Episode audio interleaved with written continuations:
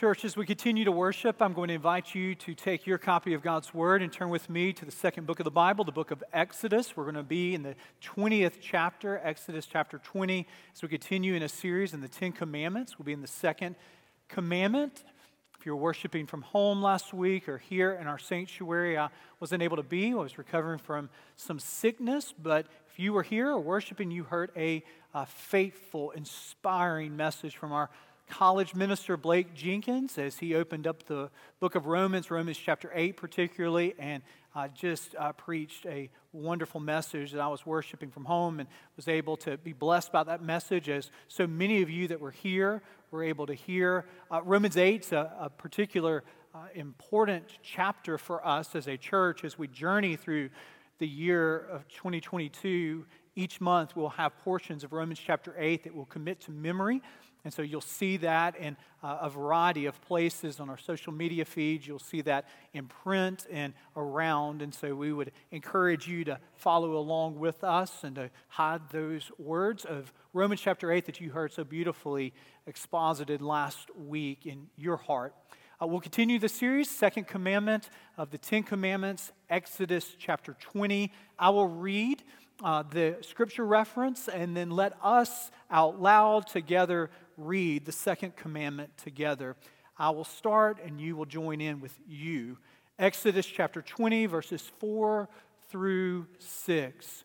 You shall not make for yourself a carved image or any likeness of anything that is in heaven above, or that is in the earth beneath, or that is in the water under the earth.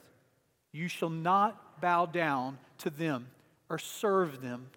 For the I, the Lord your God, am a jealous God, visiting the iniquity of the fathers on the children to the third and fourth generation of those who hate me, but showing steadfast love to thousands of those who love me and keep my commandments. This is the word of the Lord. This is the second commandment as we continue in this series here. One of the first questions that uh, could potentially come up if you're walking through the Ten Commandments in Exodus 20 is what could at first glance seem to be a little bit of divine redundancy, a divine rehashing. What is the distinctions between the first commandment, you shall have no other gods before me, and the second commandment that we read aloud here? Is this God trying to emphasize uh, the first and the second commandment through sort of a divine repetition, or is there a distinction? And the answer is yes, there is a distinction. There's an important distinction. The first commandment has to do with, with worshiping the one true God and He alone. The second commandment has to do with our understanding of and worship of the only God in the right way. And so there is the distinction there. Uh, first commandment, only worshiping one God. Second commandment is our worship of Him is to be governed by the Word of God. Our understanding of Him should be governed, governed by the Word of God.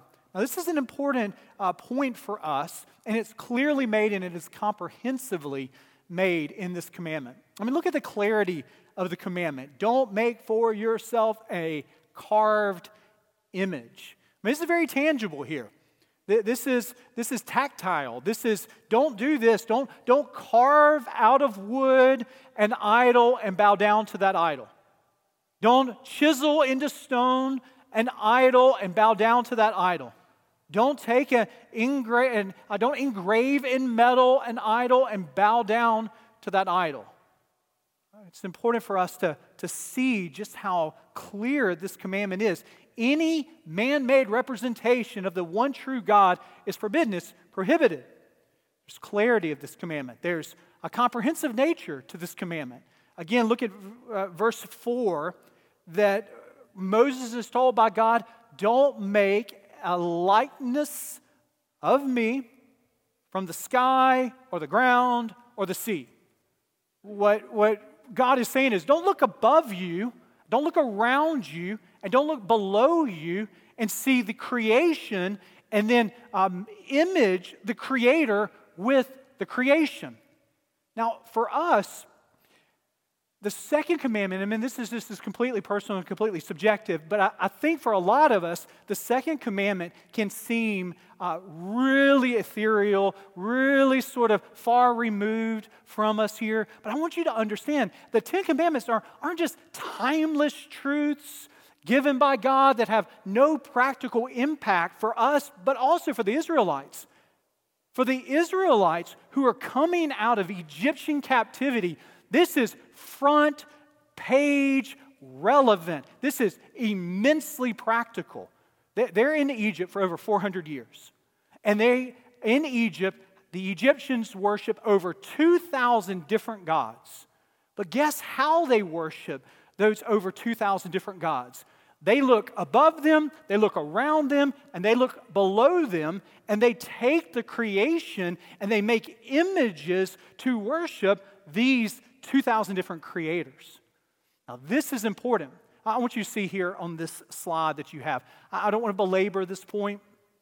This is not a uh, you know, great course on Egyptian divinities or anything, but if you miss this, you'll, you'll miss just how the Israelites really needed to hear this because they've got to get out of Egypt and they've got to get Egypt out of them a little bit. And so for 2000 or for over 400 years, you would have the worship of Egyptian divinities that were worshiped by these images here. So you would have like the god Horus, who is the god of the sky, that would be represented, uh, represented with the, the head of a, a falcon. Anubis, which was the god of death, has the head of a jackal.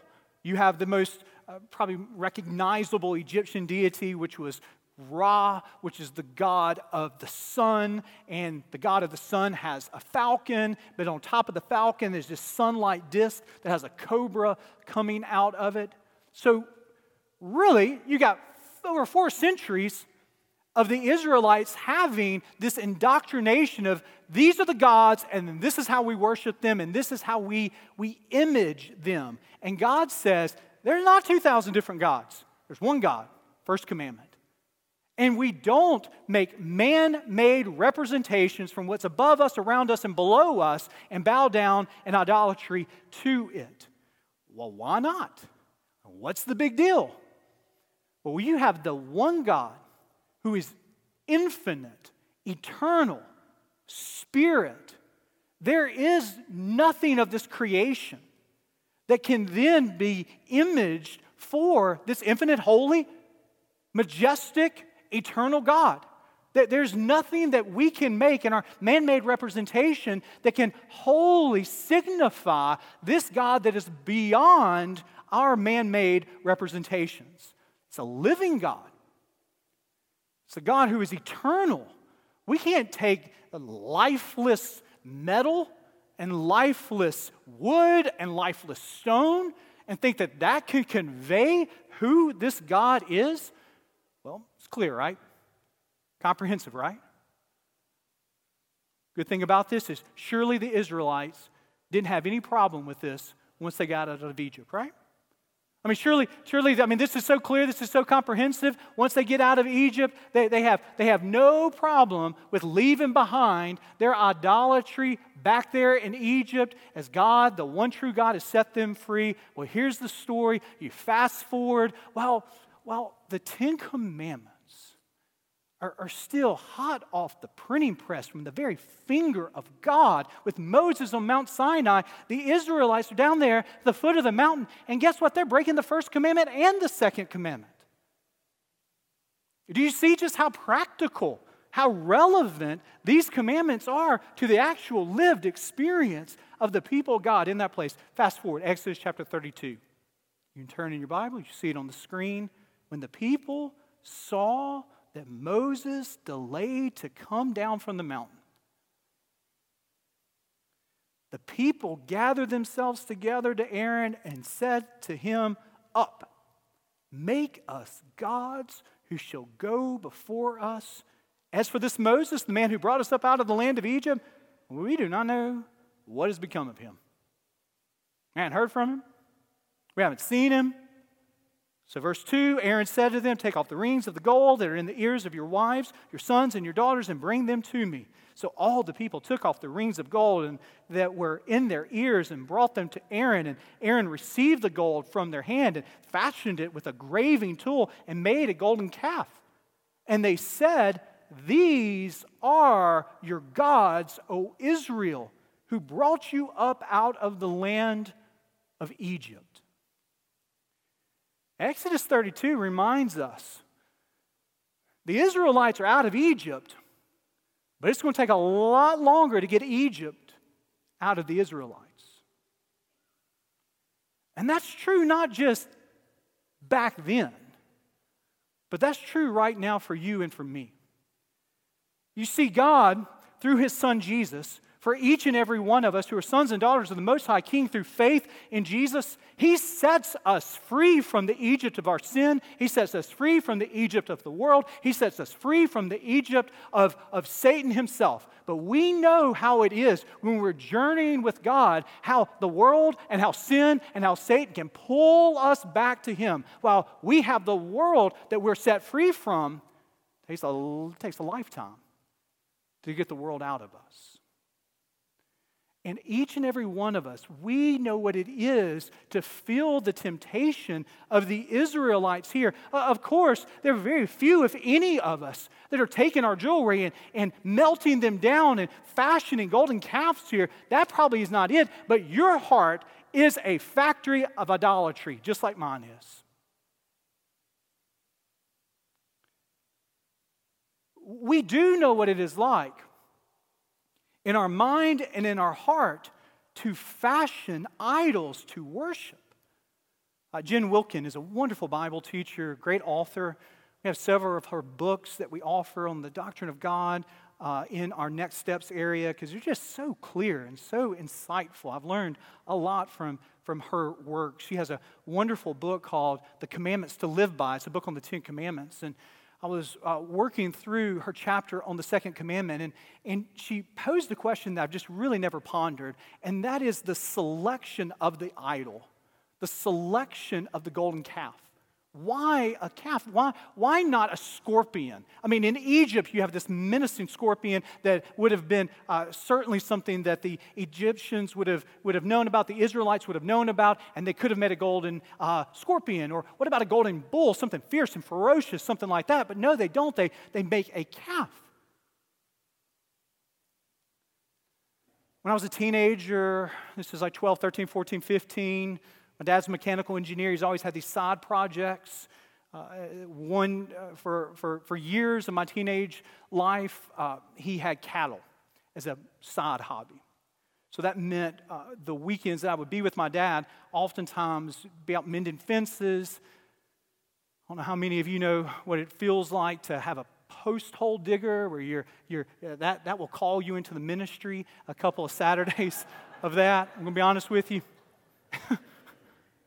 Uh, there would be Saturdays that we would have to gather up the whole herd and run them through a cattle chute, and you would have to give shots and you have to brand. And, and there was, for years, you know, we were very familiar with cattle. My brothers and myself, for our birthdays, we'd get a, a calf and we could, we'd be watching birthed and we'd be able to see it grow and you would see it sold at auction. And, and so it was something that we were very, very familiar with. And, and a calf, you know, it's very tame, docile. I mean, you can't go up to it and pet it. I mean, it's going to run away from you. But, but it's certain, certainly something that, that is very manageable and controllable. I, have never been more terrified in my life. And we'd be around the pen, and there, there would be a, a, a bull in that pen and, and the menacing, ferocious nature, the, the power. I mean, they're just polar opposites. And when the Israelites have to, to choose the idol that they're going to fashion, they choose one that is tame, cute, cuddly, something you have a stuffed animal from. They, they choose not ferocious, they choose not the uncontrollable. They choose something that, that's very cozy. And do not think that when we, as sinners, make idols to worship, that we don't have the same temptation to make our golden calves, to turn the transcendent, infinite, eternal God into a cozy little pet that we can control and manipulate and pat on the head. A.W. Tozer was a famous pastor in Chicago for decades, and he wrote a book called The Knowledge of the Holy, where he's talking about the attributes of God. And there's a statement in that book that has always stuck with me here, where he says in this book that what comes to our minds when we think about God is the most important thing about us. What comes into our minds when we think about God is the most important thing about us.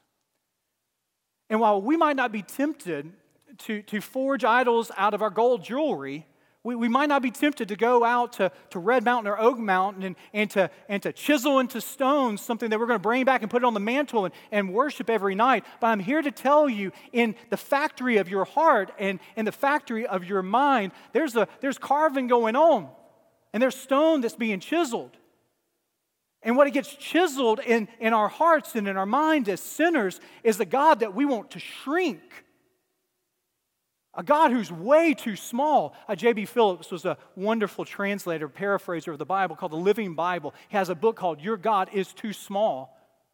And decades ago, he, he hinted at something that is so true for all of us that are here that when we make idols, we're ultimately fashioning God into the image that looks a lot like us and talks a lot like us and ultimately does our bidding for us. That God is too small. About 15 years ago, there were two sociologists, Melinda Denton and Christian Smith, that uh, commissioned the largest survey of evangelical teenagers across the United States. And surveying these teenagers and their beliefs about God and their practices about Christianity, that I remind you reflect what they've been taught and where they worship and what they experience. This is not, this is not first and foremost an indictment upon teenagers of this time and of this period, but ultimately it's a reflection of the books on the bestseller list. And the liturgies, stated or non stated, in the churches that they worship in, the sermons that they hear. But it was a, it was a very interesting study in this book called Soul Searching where Christian Smith and Melinda Denton, they, they pose five characteristics of the, the God of this season of life, the God that they would worship. Let me just give them to you. You'll see them on the screen. Number one, a God exists who created and ordered the world and watches over human life on earth. Number two, God wants people to be good and nice and fair to each other and taught as taught in the Bible and by most world religions. Number three, the central goal of life is to be happy and to feel good about oneself. Number four, God does not need to be particularly involved in one's life except when God is needed to resolve your problem. And finally, good people go to heaven when they die. A whole religion was coined called moral therapeutic deism we don't need to get caught up in the titles here. There's something about this that's far from the God revealed in Scripture. And I ask you, did you just hear what I just heard?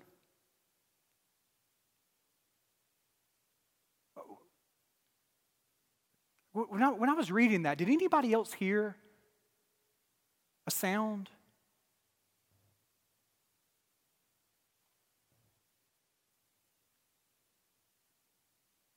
For, for a moment, I, I thought I heard the sound of wood being carved.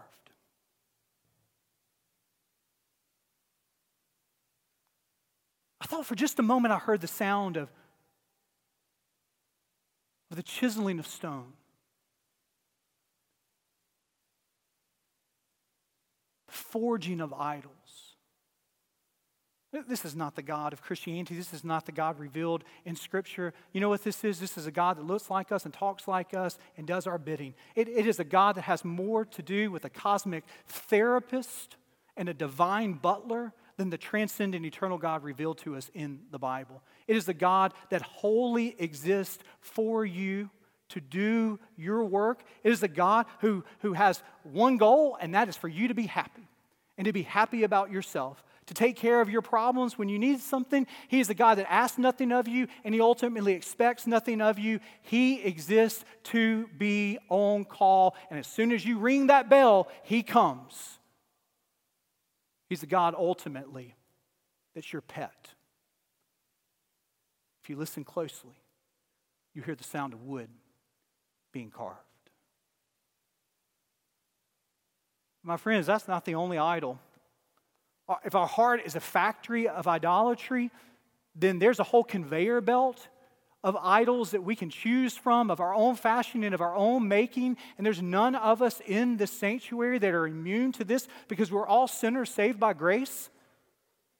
And, and there's, a, there's a whole factory line that comes through, and, and they, they come through at different times and different seasons, and they, they strike us in different ways. Uh, just a few years ago, I was uh, finishing up the night. The boys had gone to bed. Danielle and I had put them down.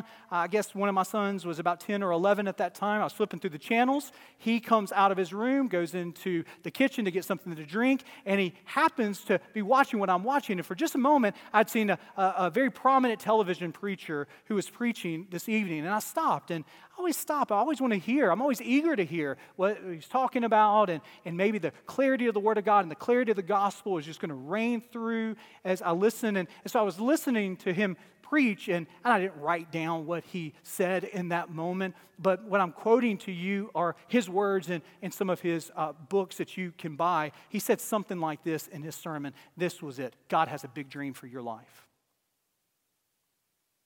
God has a big dream for your life. And you, you need to expect God to do good things for you. You're a child of the Most High God. He has crowned you with favor, so you can expect preferential treatment at work. You can expect preferential treatment at home. You can expect preferential treatment at school. So stop. Stop thinking of yourself as a loser with a bad job and a small apartment and a lemon of a car. God didn't make you average. God created you to excel. If you will start acting like it and talking like it and seeing yourself as more than a conqueror, you will live a prosperous and victorious life. God has promised that He will turn your challenges into stepping stones for promotion. God will take you places you've never dreamed of, and you will be living your best life right now.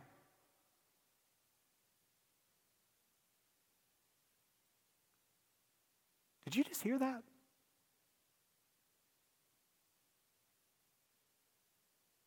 Oh, is, is it just me that's hearing that sound? But, but I, did I just hear wood being carved? And stone being chiseled? Did, did, did I just see a, a small God who does our bidding being forged before us? Like a genie in the bottle? That if you have a problem, you have a need, you have a desire, all you have to do is through your faithfulness is believe enough and pray enough, and you can rub that genie. He'll come out like Aladdin, and he will grant all of your wishes of endless health and endless wealth and endless prosperity. If you listen closely enough, you will hear the sound of wood being carved. That God is too small. It was interesting turned the channel. My son was listening and he, and he asked a question. He said, Dad, is, is that true? It just, it just doesn't sound right. Even for a 10 year old, there, there was enough sort of theological spidey senses that were just shooting off saying, something's off with that. Yes, something's off about that. You know what you heard is you, you heard wood being carved when we commit idolatry, we're ultimately fashioning God in a way that is always tame, always comfortable, always manageable. We can fit him in the back of our pocket and pull him out like our cell phones when we want him to be present. But any other time, off to the side. Here's the truth what comes into your mind when you think about God is the most important thing about you.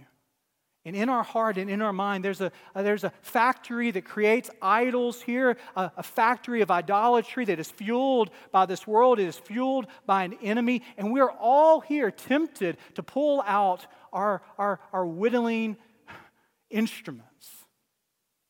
We are all tempted to, to pull out our, our chisels and to ultimately shape stone into our liking, into our image. A, a, a God who, at the end of the day, exists solely for our needs and our preferences, our bidding. That God is too small. What comes to mind when we think about God is the most important thing about us. So I ask you, what and who comes to mind? Am I worshiping the God that is revealed in the Bible, or am I worshiping a God of my carving, of my chiseling? If you listen closely, not just to television preachers, and not to just sociological studies, but if you listen closely enough to the sound of your own heart, you might just hear wood being carved. Let us pray.